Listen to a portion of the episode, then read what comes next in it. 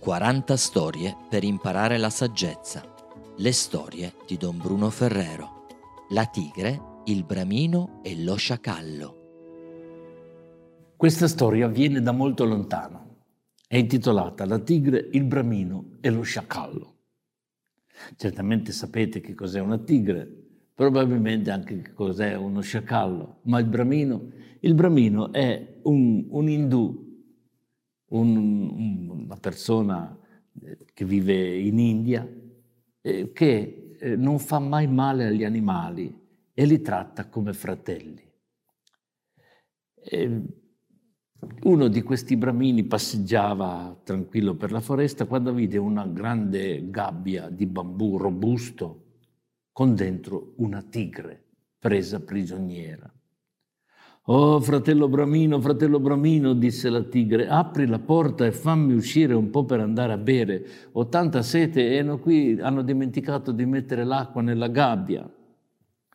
Ma fratello tigre, disse il Bramino, se apro la porta della tua gabbia, mi salti addosso e mi mangi. Ma no, no, no, rispondeva la tigre, io non farei mai una cosa così, solo una goccia d'acqua. E tanto supplicò che il bramino aprì la porta della gabbia. La tigre saltò fuori e subito saltò addosso al bramino per mangiarlo.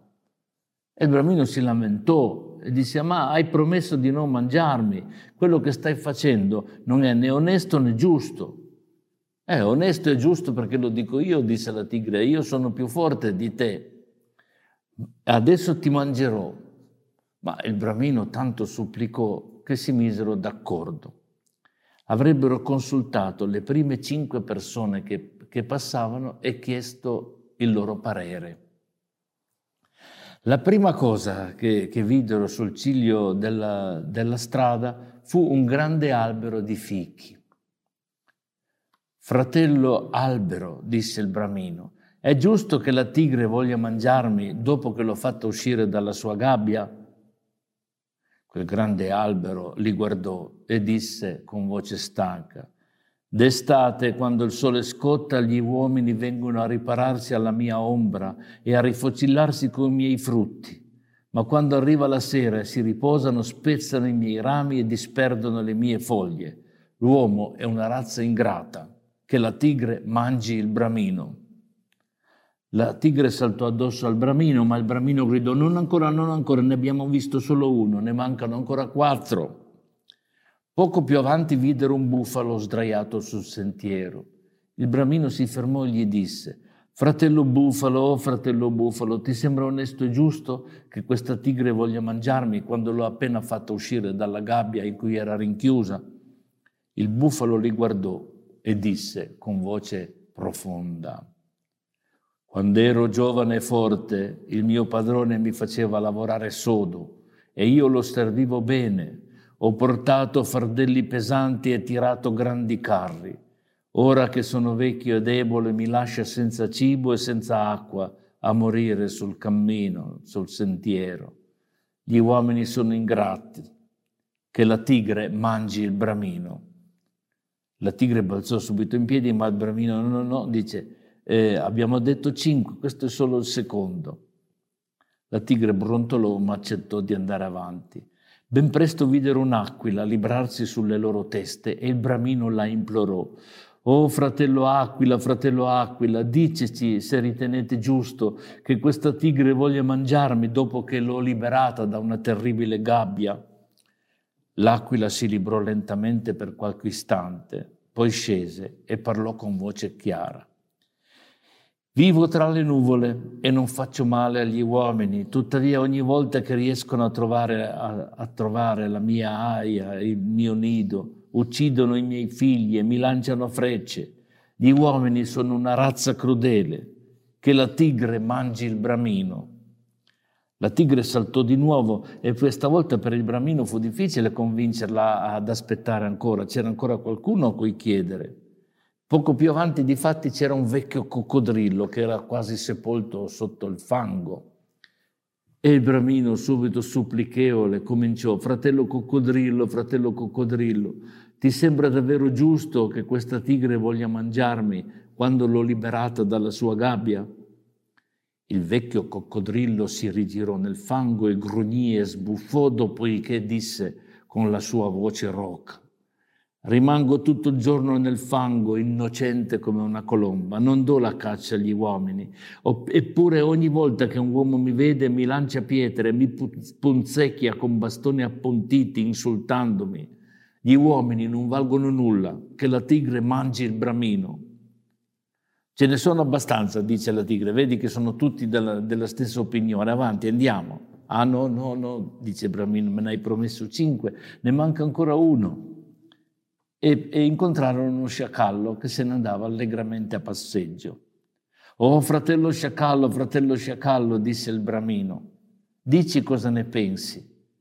Pensi davvero che sia giusto che questa tigre voglia mangiarmi dopo che l'ho liberata dalla sua gabbia? Davvero? chiese il piccolo sciacallo. Dico io, ripeté il bramino alzando la voce, ti sembra giusto che questa tigre mi mangi visto che sono stato io a farla uscire dalla gabbia. Gabbia? ripeté il piccolo sciacallo in tono distratto. Oh sì, la sua gabbia. Vogliamo la tua opinione. Oh, disse il piccolo sciacallo, vuoi la mia opinione? Allora chiedo di parlare chiaramente perché a volte sono piuttosto lento a capire. Qual è il problema? E di nuovo il bambino ripeté, credi che sia giusto che questa tigre voglia mangiarmi visto che sono stato io a farla uscire dalla gabbia? Quale gabbia? disse il piccolo sciacallo. Quella in cui si trovava, disse il bramino. Ma non capisco bene, rispose lo sciacallo. Eh, non, era davvero prigioniero? Sì, sì, sì, disse, è successo così. Stavo camminando lungo la strada e ho visto la tigre. Oh, la, la, testa che non funziona, disse il piccolo sciacallo. Non riesco mai a capire nulla se inizia una storia così lunga. Dovete parlare più chiaramente. Che tipo di gabbia?